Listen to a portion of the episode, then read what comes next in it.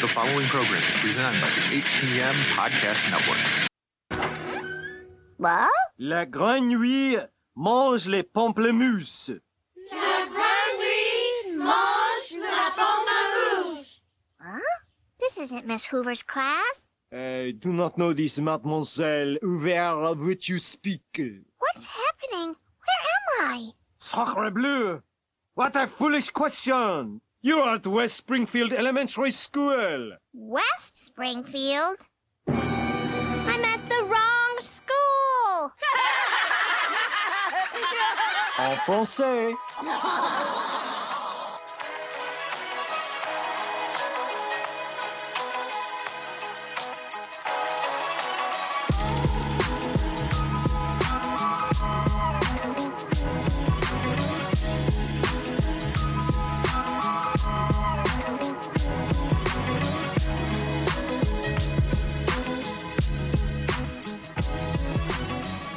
Welcome to another episode of HTM Tech, brought to you by the HTM Podcast Network, also in association with Microplay in Brantford, Ontario, Canada. You can find us on Facebook and Twitter by searching at the HTM Tech Pod. To listen to the podcast, you can find us on Podbean, Apple Podcasts, Google Podcasts, and all those other podcatchers out there as well.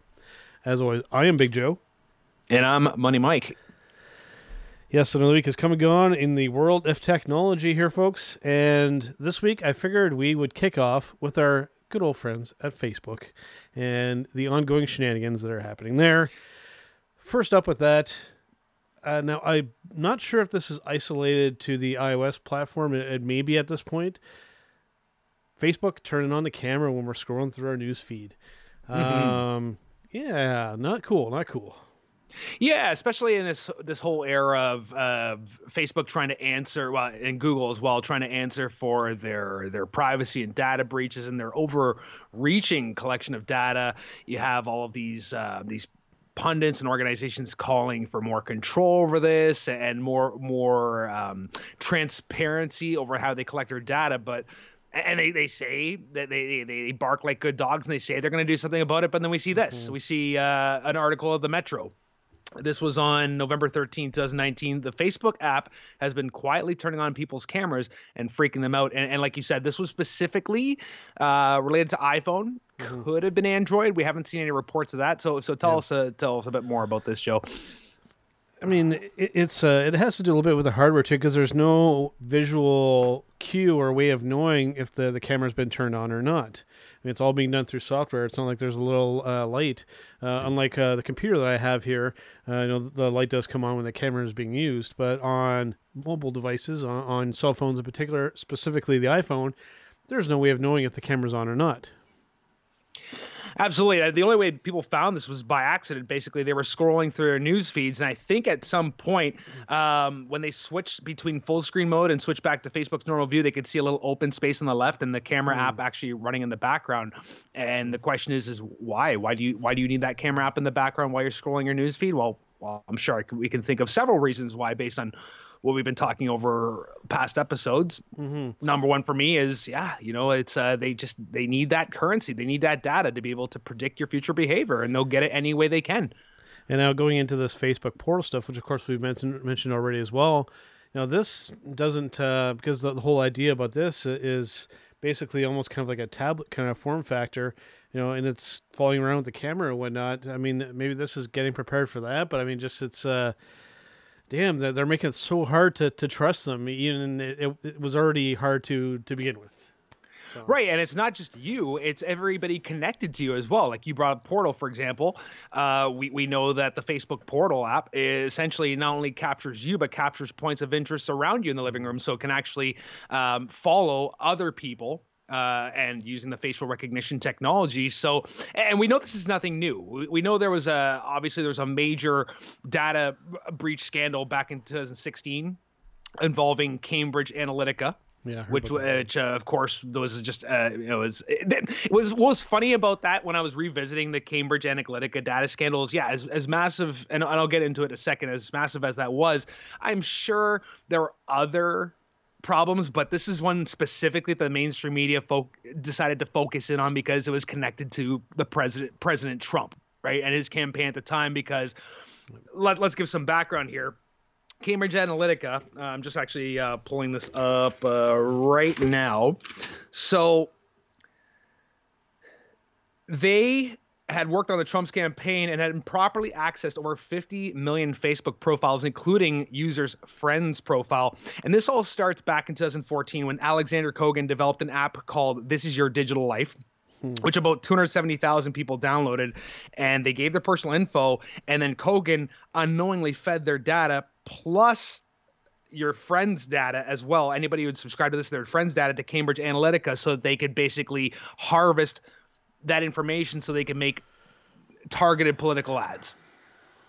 Man, th- th- there's so much underhanded backdoor shenanigans going on. That's Yeah, and, and Joe, it's it's funny because, uh, for example, I know that one of the big art, uh, articles recently was Tim Berners Lee, who was the Yes. creator of the World Wide Web, is calling for this new contract.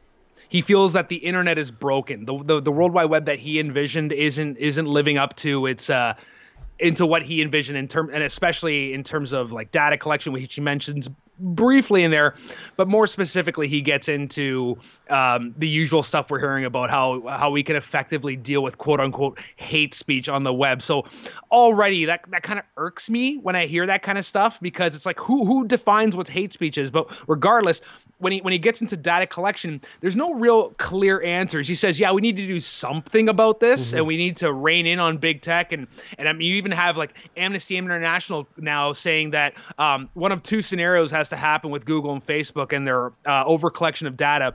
Whereas A, we have to maybe start looking at a subscription model so for example paying eight bucks a month to use face to, to use a social media network that you know yeah. for sure is not collecting your data or b having more government influence which i don't necessarily agree with either so nobody really has any type of working solution for this and the problem is when it comes down to they they need this data joe like for example you've got visa canada saying that we openly saying that we need this to predict your future behavior they're not they're not even hiding it anymore it's yeah. The what's interesting about this too, it made made mention with uh, Berners Lee there that uh, he laid out three uh, different. Uh, he's talking about the responsibilities of the, the three different groups. We're talking government, companies, and citizens. And I'll I'll I'll, I'll read to everybody the what we got going on here. So for for the governments, he's saying that uh, that they uh, should be ensuring everyone can connect to the web.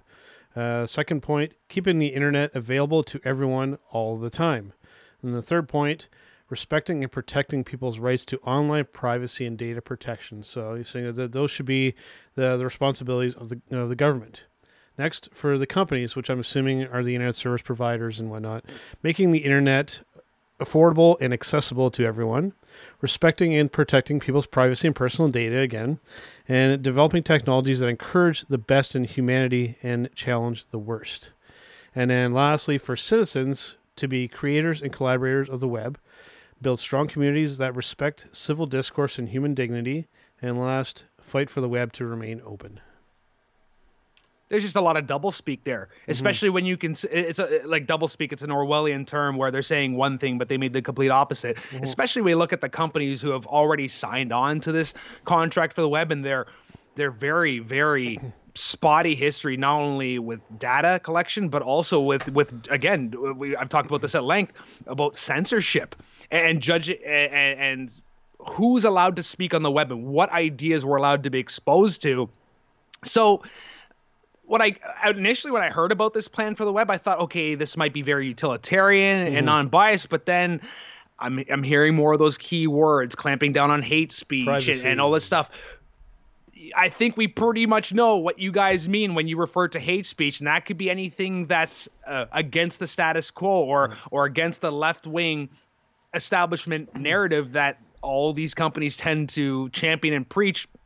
So, are we going to see much of a change? I don't know, Joe. If they end up do breaking up big tech, the whole fear is that well, all these little splinters will eventually grow into this this the same scenario anyway. Data is currency. We're not going to get rid of that. I, I saw recently, and this will kind of tie into one of our later topics on the run too, where uh, what's her name, Stacey. Stacey Madge of Visa Canada was ta- when she's talking about a cashless society. Again, just the, the need for predict for predicting future behavior and how this all ties in.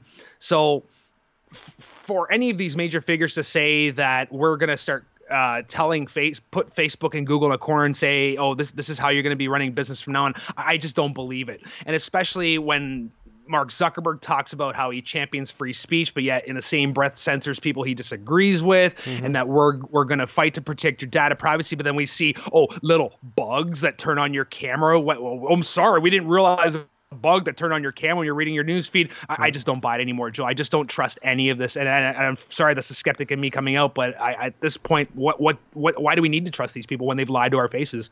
What- What's so amazing, and you had mentioned his name with Zuckerberg with Facebook. It always amazes me when the stuff happens that he's so oblivious and so clueless to going on. I'm like, dude, you're the head of the company, and you're telling me that you're not aware of any of this is going on. I mean, how much uh, of the stuff in this company is carp, uh, you know, is kept to? Is it? I can't even think of the proper word. That, that, that's just it's it's so confined to these little departments, and then that, that, that does everybody not know what's going on? Like it just it's to me. It just it's Maybe it's being done that way so that certain people can wash their hands of it, like Zuckerberg, for example. But you know. One of the great things about this platform that we do have here, Micah, you know, we're we're we're, uh, we're a podcast, and we have a platform here that, that is still relatively free and open, so we can, you know, make people aware of kind of what's going on because you're not going to hear about this, you know, definitely on radio or, or on TV and newspapers if you still happen to read newspapers. So we get to kind of get the stuff out in the open for people to at least uh, be kind of aware of what's going on because you don't hear about this stuff. Or if you do, you really have to kind of dig for it because it's not something that usually leaps off the uh, the screen or the page to you. Absolutely, and really, what, what? Okay, so let's see what are, what are solutions, Joe? Because the thing is, is that it's it's easy to to be negative and to and to be like a tinfoil hat and to say the world's coming to an end, everything's bad. How do you deal with this? Really, at the end of the day, I mean, do you, do you need Facebook that badly in your life? And then that's a that's a loaded question. Like, I mean, could you live without Facebook, Joe? personally, it just, just me as a person, I could definitely live without it. Like I said, the the main purpose for Facebook for myself is promoting our podcast, our platform with Turnbuckle Talk, and uh, with us with the HTM Tech. Other than that, uh, I, I try uh, I do sometimes get drawn into some conversations where I want to kind of get my two cents in there. But I mean, other than that, I, I, I try and avoid it at all, at all possible. And, and as for solutions, like you said, you know, we could tear down these big tech companies, but then something else could rise up. It's there's no clear solution. We're we're just uh we're just kind of along for this ride, and we're just kind of watching it unfold before our eyes. Yeah. And uh, like I mentioned, I did uh, recently deactivate my personal Facebook. I, I kept a sub account under, you know, Gunstar Hero just so I can be able to communicate with you, read news and such, and, and really just kind of keep it as uh, like very objective where I don't really post anything anymore. I don't interact. It's just more as a news reading device. Um, I'll be honest, Joe, when I turned off my my personal Facebook, it, it really was a monkey off my back. Uh, I, I hate to admit this even to myself, but it was making me depressed. And that's another thing that um, Amnesty International was was talking about in their call to start regulating Google and Facebook. Everybody's talking about this how is how behavior is changing with social media, and we see Instagram now starting to remove likes from posts and not being able to see how many people have liked your post if you're looking at it publicly. You know, we- we've gotten so invested in this that it's starting to affect our behavior and mood. And for me, for example, you know, going from somebody who was very active and pretty successful in social media back in 2015, 16 during Gamergate and the Trump era, and then to just see my my engagement stats just drop overnight once all the shadow banning started coming in. And then I started learning about how, you know, all Google and, and YouTube and Twitter were all internally starting to create these algorithms to censor certain political views. And then if you don't realize it's even happening, you might think, "Oh, nobody likes me anymore." You know, nobody's nobody's responding my posts anymore. Nobody's engaging with me. And and even if that's not happening, it's it's like this new uh, dopamine hit scheme that we're all into where it's like if, if, if nobody's reacting to my photo today if nobody's liking it then i'm a failure you know and, I, and i mm-hmm. need that attention 24 hours a day where we we just didn't have that prior to social media. And i and i really think it's starting to bring out the worst in people. And i think number one that was the reason i got fa- rid of facebook because it was starting to make me dislike people that i knew in real life for the wrong reasons I just uh, don't want to see you post your food anymore. I don't want to see you Yeah. bitch and complain about every little thing under the mm. sun. Stop acting like a giant baby online and stop airing your dirty laundry. I just, I, I'm just like, you know what? I'm done. I'm out. And, and, and kind of crossing over into the other podcast I host with Turnbuckle Talk, starting to see a lot of people when it came to professional wrestling discussions, the people just kind of hating for the sake of hating and just saying, "Oh, this mm-hmm. sucks" or "This is this way." Okay, uh, do you have a particular reason why, or do you have a solution to make it better? No, they- these people are just saying, "Oh, I don't like this. I don't like this. I don't like this." Do, anybody can say that. I mean, if, you don't have any kind of credibility or anything, you have to kind of back it up or something, or give a reason, or you know, and, anybody can just spew bullshit, for lack of a better term, and not have to back anything up. Anybody can sit behind a keyboard and just spew nonsense. People need to stop drinking and going on social media. That's Yes. my, that's my advice. That's a and good also remember, the internet never forgets. You can delete posts, but Mm-hmm. if somebody really wants to mess with you, and I've seen this happen over and over.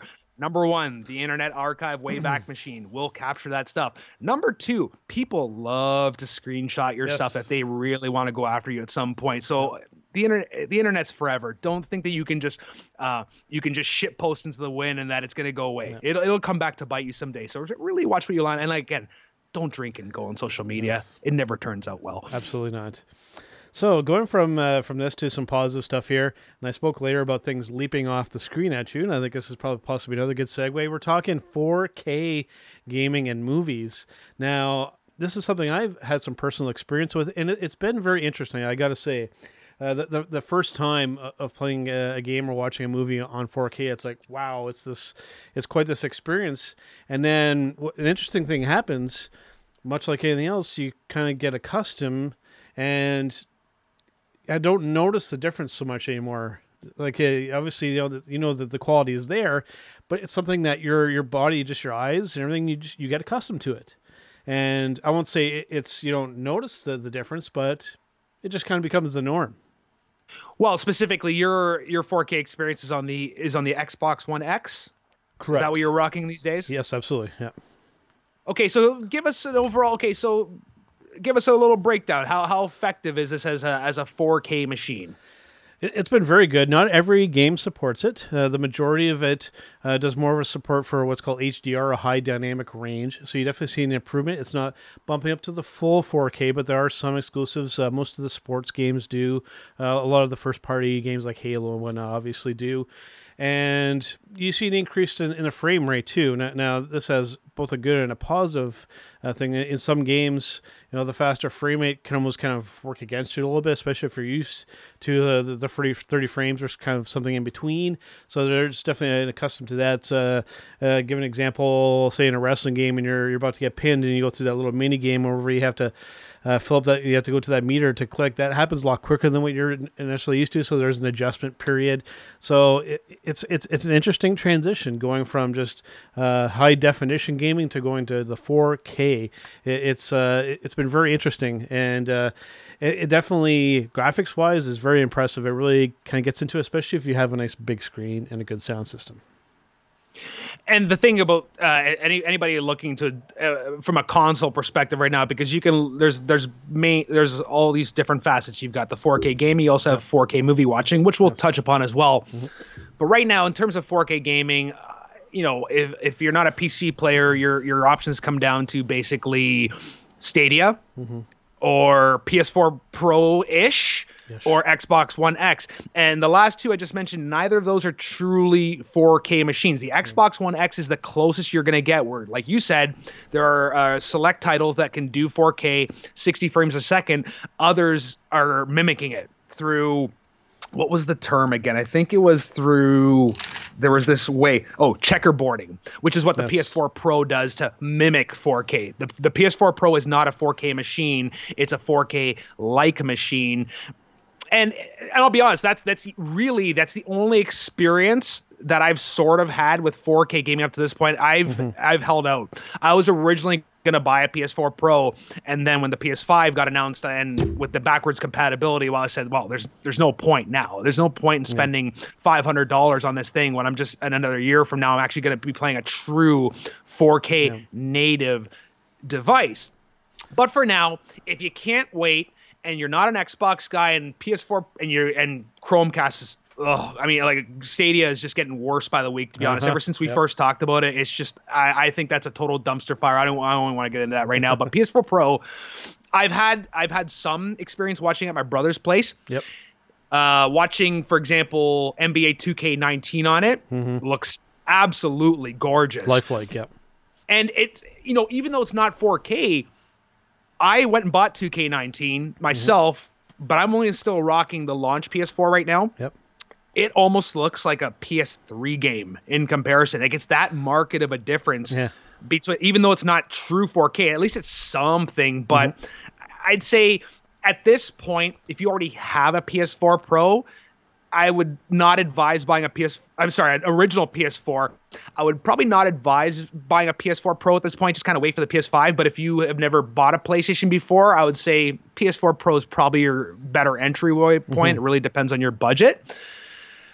What's funny about this, Joe, I'll swing it back to you in a sec, is when I was doing research for this topic, I, I didn't realize I, I learned a lot about the difference in 4K monitors and, and what's appropriate for what's available now and what's coming in the future. And it, there's a lot of things that we should probably get into that before it's kind of like a consumer awareness thing that people should know before they start going out and buying these 4K monitors, especially Black Friday. Um, Boxing Day, people line up to buy these cheap 4Ks, not realizing that they may not be properly equipped for the upcoming PS5 and Project Scarlett. Mm-hmm. Well, it's interesting with, with um, first of all with the the 4K televisions, they've really, really significantly dropped in price. Like when they first came out on the market, uh, over say over the last year or two, they've really dropped in price, and it's become a lot more accessible to the average consumer out there. Uh, and even if you're lucky like myself and you find one that was mislabeled price wise, winning me. So that was kind of, that was a cool little win there. Uh, now when it comes to you had mentioned bumping up to 8K possibly. What's interesting when you do some investigating to find out what the actual highest resolution to what a human being can actually see. To, to give you a, a little bit of perspective here, from a viewing distance of about 20 inches away from a screen, your eye can't discern more than about 170 pixels per inch. Anything more than that, you can't tell the difference between that or anything higher from that distance away. So as you kind of get further away, that number climbs a little bit. But 8K, like it's it's getting to the point where, again, is this more technology kind of really worth it and a significant thing? I think we're getting into the realm where the difference between 4 and 8K is just going to be the price. it's going to come down to size, especially if with in regards to 4K. With 8K, I'd say that if you want never want to go to the movie theater again, you want to just have say like a 75 inch, 80 inch display in your basement. Yeah. Yeah, sure. I think that's appropriate because maybe at, at a certain point 4K is not is going to hit a wall and you're going to have to go a little bit bigger. But even with 4K, a lot of people are getting these smaller monitors. They're, you're not going to see much of a difference, to be honest. Especially, and this is I'm talking to the PC gamers.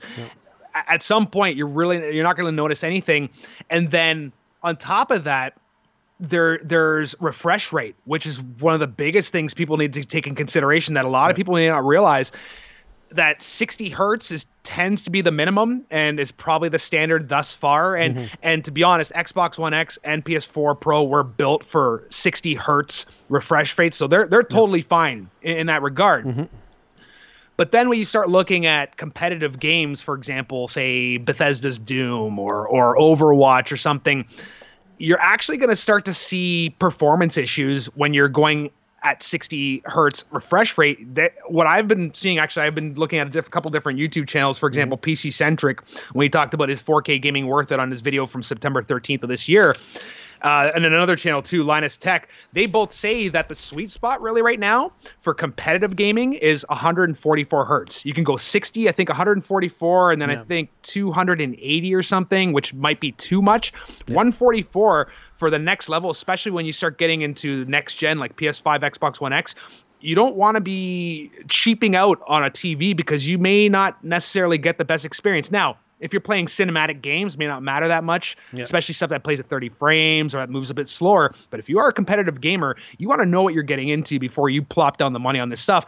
And you mentioned HDR, and especially with these higher refresh rates. Oh, okay, yeah, 4K TVs may seem cheap, but that's bottom level. Yeah. Once you actually start to get into what you require for this next generation gaming, you're still going to be paying a pretty penny for these these monitors. Yeah, so it's gonna be curious to to see how that kind of evolves. Like I said, getting past 4K, I mean, for for it to be really kind of meaningful, like we're gonna need big, massive screens. You know, in, in my screen, uh, I think this is, I think it's either 55 or 58 uh, inch, and that's plenty big enough for me. Uh, anything bigger than that, I, honestly, it wouldn't even fit in here, and I don't have probably the 15 grand to spend on it either. So 15 grand for an 8K right now. And like I said I, on the previous episode, I was listening to somebody who said they went into a Best Buy watching an 8K display running at, uh, I think it was 120 frames a second, yeah. and they were getting motion sickness from it. Just, yeah. it was just too much. Yeah. Yeah, we're definitely getting into, into that realm, and we're going, we're going thinner, we're going lighter. It's, uh, yeah, it's these guys are taking cues from Apple's uh, design philosophy, where we're going lighter and thinner and lighter and thinner and lighter and thinner, and to the point where you can only go so far. One thing before we move on from this topic, Joe, is I, we we we didn't really touch upon movies that much. Mm-hmm. Uh, okay, so your Xbox One X, uh, now the PS4 Pro, we know does not play 4K Blu-rays, which mm-hmm. is interesting considering Sony was the one who originally uh-huh. championed that technology during PS3 yep. and saved it. Uh, so, have you actually watched an, an, uh, a 4K Blu-ray yet on your on your Xbox One X? Yeah, absolutely. it's it's almost hyper realistic. If uh, if I could think of a term to kind of use there, it's it's it's right on the boundary of being a little too much. Like I, mm. like even if if it's a really long movie, if you're crossing over to three hours, it can be a little nauseating to kind of watch. And I think especially if you start kind of closing the distance towards the screen, I, I would definitely recommend if you're going to watch a true 4K uh, movie on a 4K Blu-ray on a, on a bigger screen, sit back a little bit further, and I, I think that that'll kind of help your experience out because I, I, think being a little too close uh, can affect that too, and it's it, it gets it, it, can almost hurt your your your head if that makes any sense.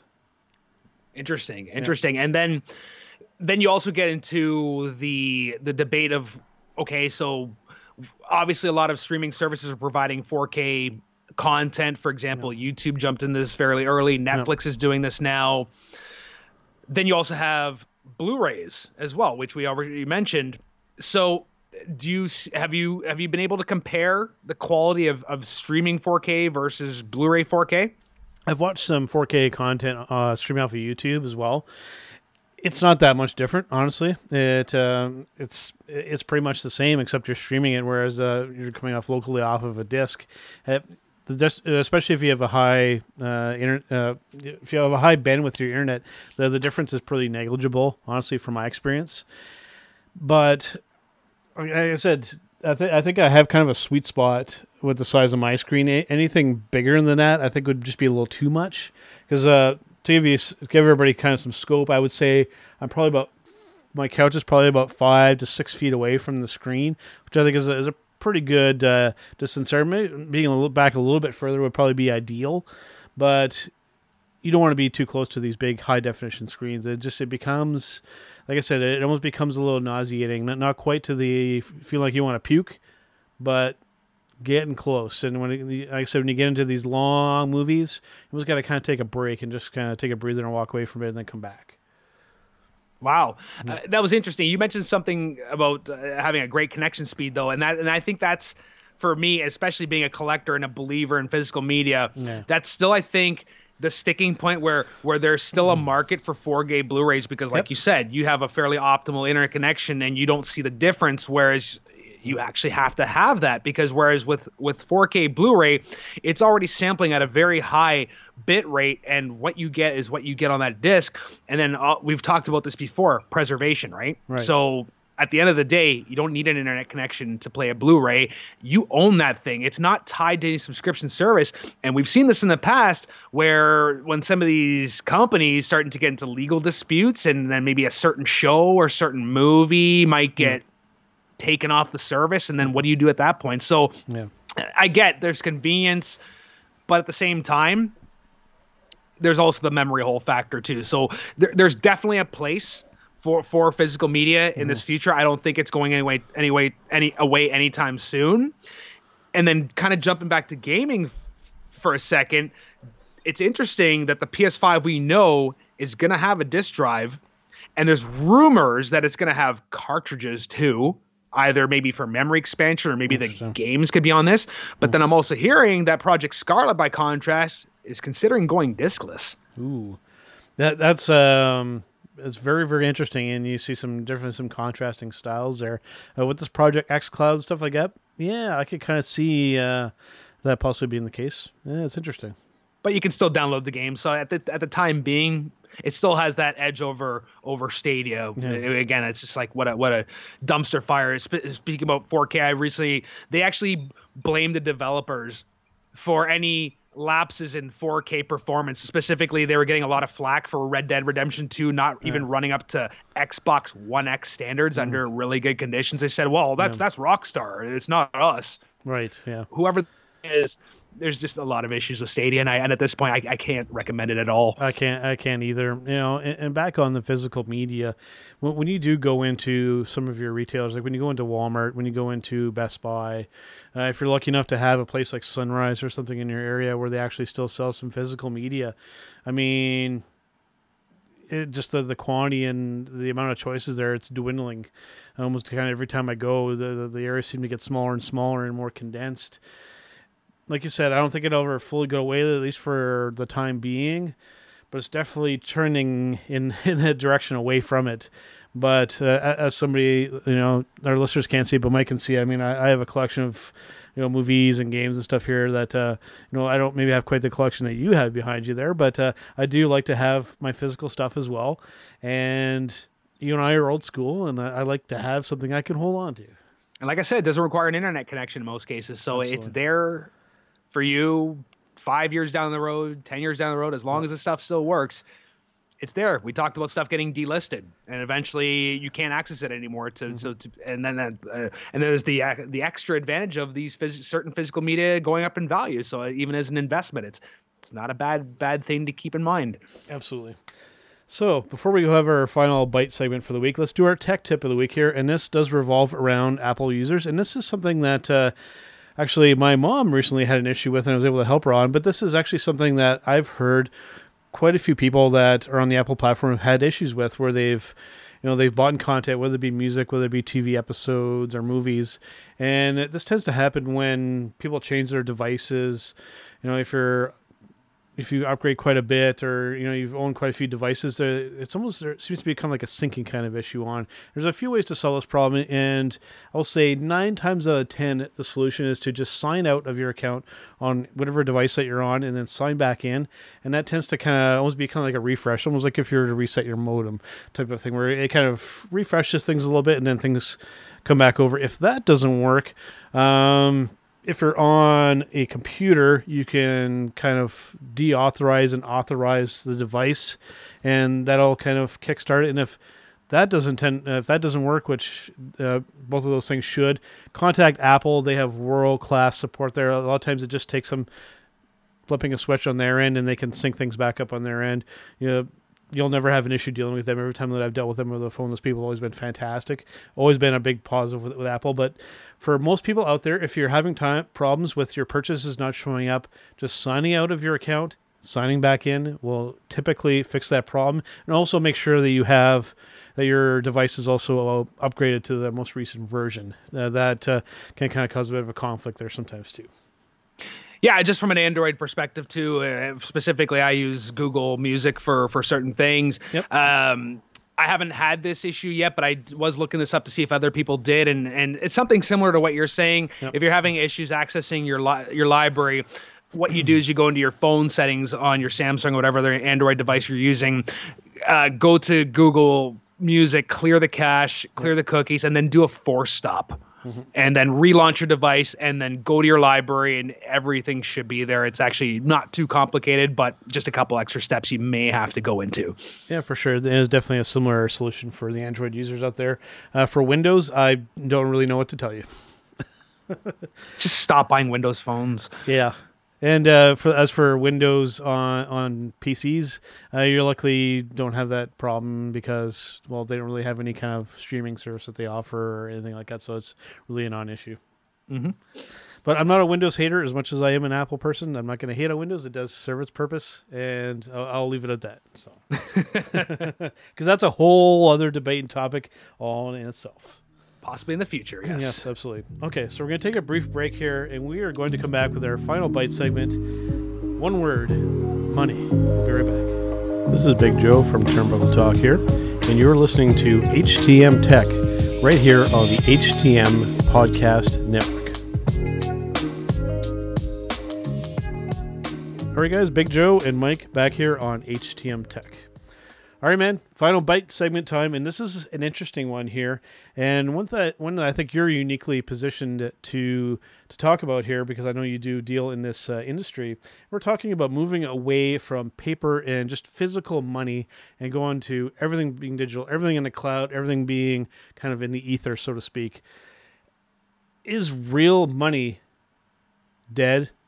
At this point, or is it on life support? Or do you think that? I mean, obviously, I think at some point we're not going to have physical money like in our hands anymore, but we're we're definitely transitioning towards that. It's becoming more and more prevalent.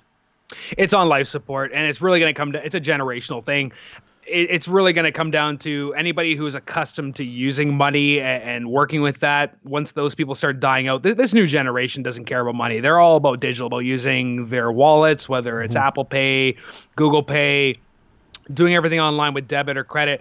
I mean, and we're all, and as we're starting to see in India, even that is on its way out. So yeah, there's definitely a convenience factor. I can't lie. I mean, I, I rarely ever carry cash on me too. There's a yep. security thing. I was talking to my mom about this. She said she doesn't feel comfortable carrying cash on her. I'll be honest, even me, you know, you never know if you lose your wallet or it gets stolen. It's it's there's definitely a convenience factor to just being able to tap your debit card to be able to program your credit cards into your phone as you're showing me right now. Yeah.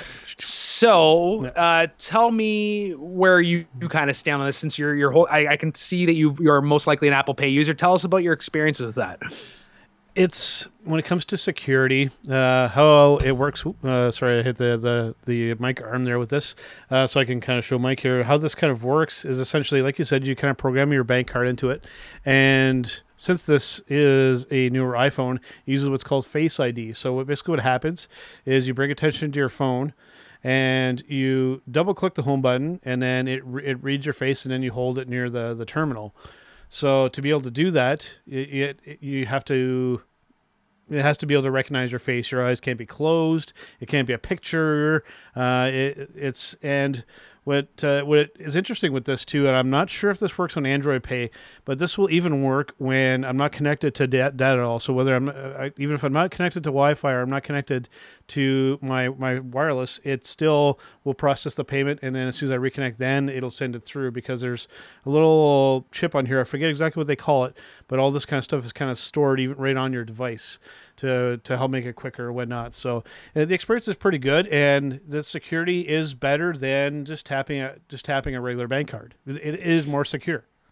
Yeah, and I just got introduced to this literally the other night when my banking app got updated to include um, facial recognition and fingerprint scans. And yep. I'd say that is kind of comforting to know that even beyond a pin, that for now, that if, I, if somebody finds my phone, it's it's pretty hard to get in. Although I, I just thought of something literally while you were talking right now. It's like, could you maybe just, I, I don't know if this is possible. Could you maybe get a photo of your face if somebody really wanted to hack your phone, put a picture in front of it, or is it a little it bit more? Work. I'm sure it's a lot more advanced than that, it right? Would, I don't think you could. I'm sure they thought of that. It won't. It won't work with. with no, I can't speak for the Android PayPal platform, uh, but I can say for the Android uh, pay or for the Pixel phone, uh, the new Pixel, it, you can actually unlock the phone even if your eyes are closed. So technically, someone beside you could hold your phone to your face even while you're sleeping and unlock the phone. You that go. you can't do with the iPhone. You actually you have to actually be paying attention and it has to see your eyes. That's the main main difference between Face ID on the Apple platform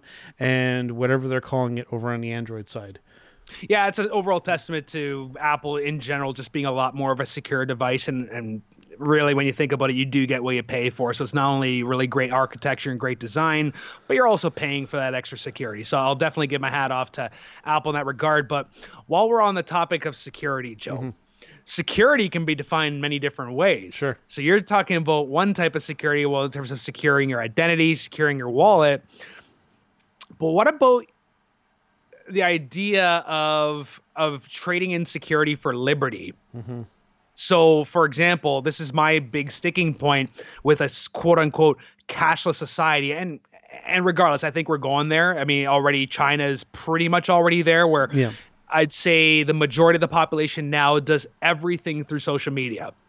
Through the what's it called the What's Me app or something like that, where everybody does their transactions. It's all Yeah. done through through social context. And even now, it's gotten so advanced where for example waitresses in, in restaurants in china will have qr codes on their shirts that you can scan to tip them and and panhandlers have qr codes like the, nobody nobody's dealing with cash anymore whereas in the west we haven't really quite gotten there, but we're, we're, we're trending that way, especially when you talk to like I, like I mentioned earlier in the episode. I was watching this one speech by what's their name again? I keep forgetting the name. Stacey Madge of Visa Can uh, Visa Canada talk arguing for a cashless Canada. Yeah. I don't like the idea of being tracked on everything I do financially. I like that freedom of cash. And then, but then again, others would argue that that's what fuels crime and the black market, where this is where we we're going to get into India in a second. That's essentially why they started banning cash. That, according to uh, Pre- Prime Minister Modi, it was basically his efforts to crack down on all this uh, corruption and black market activity by slowly eliminating cash and relying more on digital payment methods to the point now where they're even saying by 2020 everything's going to be biometrics in India. There's not going to be debit cards, credit cards, cash. You're basically going to be paying for things with your thumbprint and your retina. What do you think about that?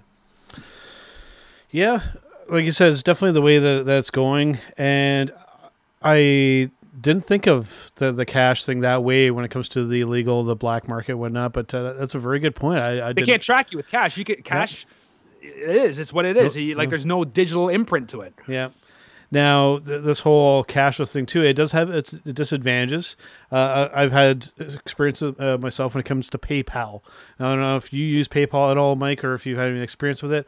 Um, I don't use PayPal anymore because I had, I was actually frauded to the tune of about three hundred fifty dollars uh, when it comes to PayPal. So I, uh, I tried to appeal with them. And again similar to dealing with amazon when it comes to trying to talk to an actual person with these companies they're, basically like a faceless corporation. And when you try and talk to a person oh boy is it inconvenient. And they make you feel like you're inconveniencing them even though it has to do with your money that you've worked hard for.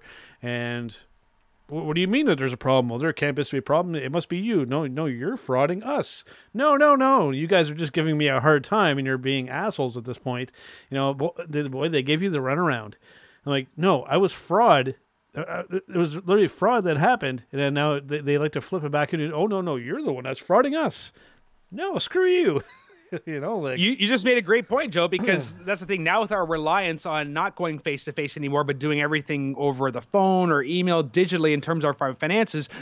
you're dealing with these call centers where they have to. I worked in a call mm-hmm. center, in a financial call center. Yep, There's heavy security risks there. There's a lot of authentication that has to happen before you can give the, somebody the keys to the kingdom to be able to access their account online you don't know who you're dealing with uh what like from the call center agent's perspective but then from your perspective it's like you don't know who like they don't know who you are and they uh, do they even care when they can when they can't see you face to face and and everything's so compartmentalized the thing too is now with with adding all these extra digital layers to banking that's only just increased fraud like i've never seen it on this level from Yeah. from a finance industry perspective where new scams are coming out every single day and, and to be honest I can't blame some of my customers for saying, no, I don't want online access. Just leave me alone. I'll come into a branch as long as you guys exist because I don't want my data compromised. Because I don't, we, we again, that's what we've been talking about all episode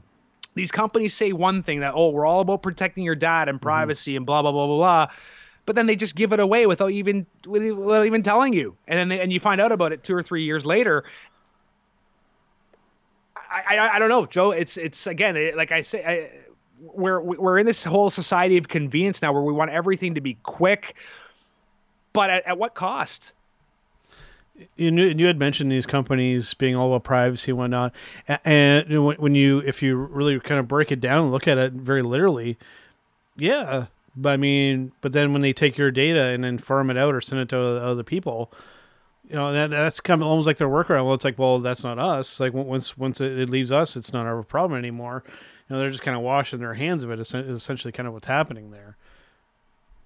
So, but like I said, there's there's not it's not all bad. There there's No. definitely there are some advantages. Like I said, I mean, I the, the whole thing in India with with uh, ditching cash, dishing credit cards. Because here's the thing: this all was born out of the fact that we we've got like a population of I think 1.3 billion in India, and I think four out of ten people weren't even weren't even registered in any database, had no birth certificate, no social security number. Uh, I think it was like four out of ten births were completely unregistered. Like there was all these undocumented citizens and especially with a lot of the poverty, not having access to getting checking or savings accounts. So what the the government developed was this nationwide ID system where they take your biometric data, put it put into a centralized database, and now they know everything about you. They got all your personal details, but that also gives you access to it, was- it was called the Aadhaar system, A A D H A A R, if you want to look that up.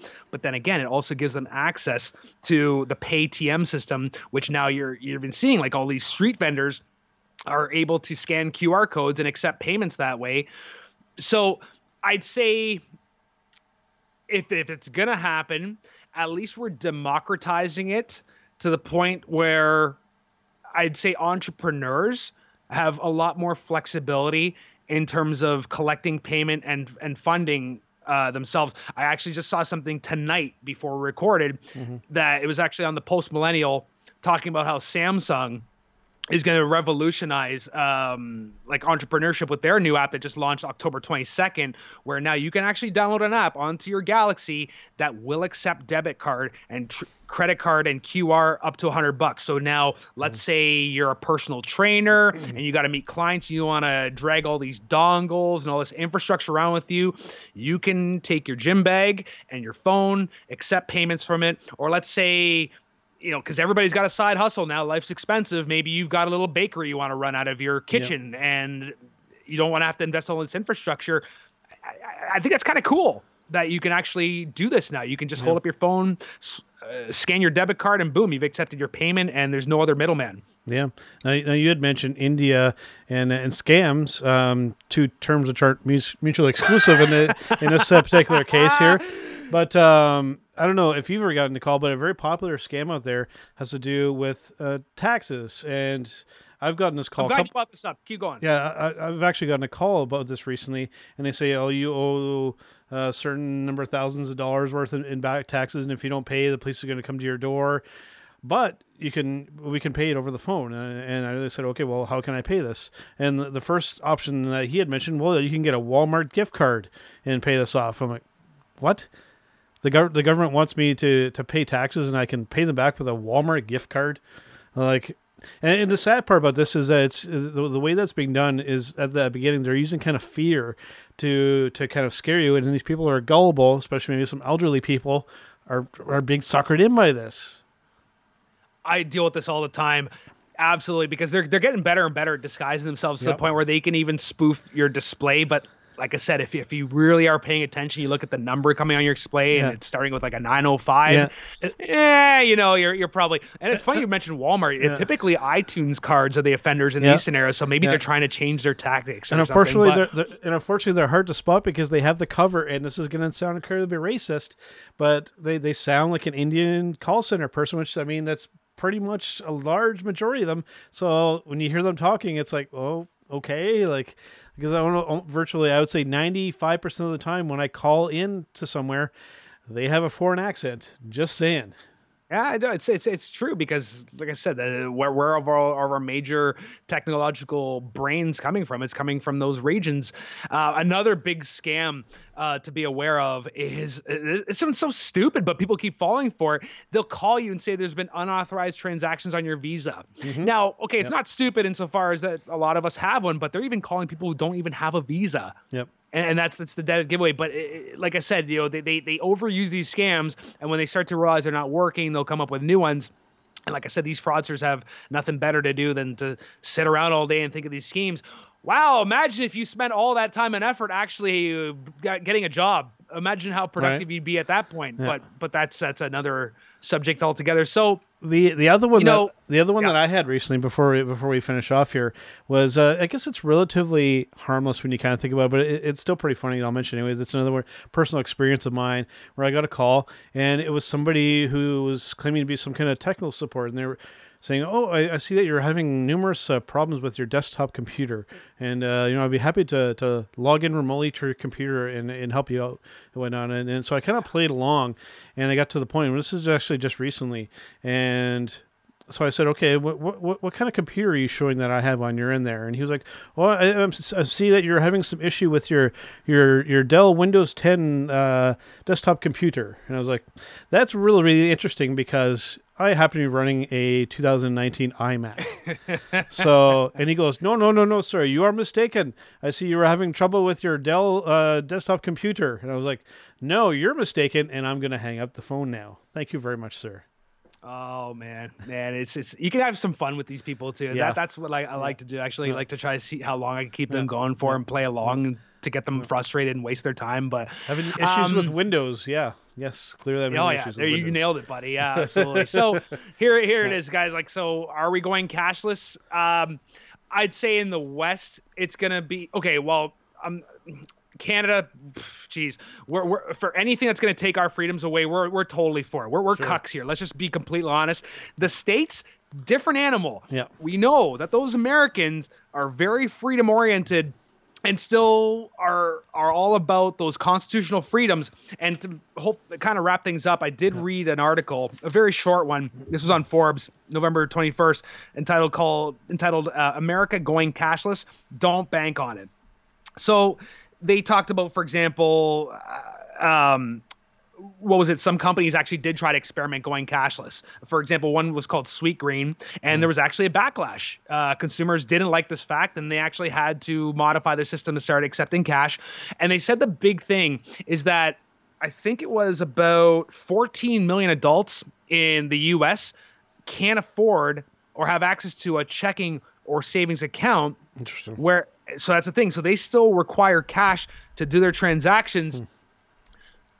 Like i mentioned this was solved in india by getting everybody to agree to opt into a biometric centralized data system. Yeah. i just don't see that concept flying anytime soon in the united states. In canada for sure. We, we love giving up everything over here. But in the states i can see still see there being a holdout.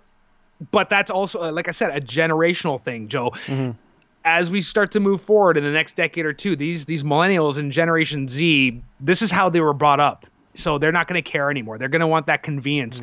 And, and I'll be honest, a lot of these youngins just don't value freedom anymore. They they would prefer to trade it for security. Uh, if you want to challenge me on that, please speak up. But uh, again, I'm not trying to paint a whole generation with a big brush, but I I, I see what I see. So And uh, over in Europe, I'll say probably one of the first countries that would probably get on board with that would probably be France, because we're notoriously good at just kind of giving up and surrendering. And then uh, I surrender. Yeah, right. Uh, which uh, slightly off topic, but I remember hearing in history about the uh, the French resistance during World War II. I remember thinking as a kid, I'm like, that doesn't make sense because we don't resist at all. and this is coming from a French person, so I can make fun of myself. Exactly. Yeah. But we did- exactly. but we If- did even it- If you weren't, who cares? People get a backbone. comedy is comedy, and stop getting offended over But- everything. But we actually did resist a little bit there, and we actually did end up uh, doing some good there. So, all right. Before we do wrap up for this week, Mike, we're getting enough with some music, and you have the pick this week. So tell us a little bit about uh, our song for this week here. All right, so Okay. we're gonna play some Metric. This is a band out of Toronto. Actually, they've been around for quite a while. This is gonna be off their fifth album, Synthetica, out of 2012. This is the song "Youth Without Youth." So this just I don't know. This came on during this week. I thought this would be a great way to to make a first impression on my musical picks. Uh, a nice thumper. This actually was the first song in history to debut at number one on the Canadian alternative rock charts. So I hope you enjoy it. All right, we'll see you guys on the next. one. Peace, guys.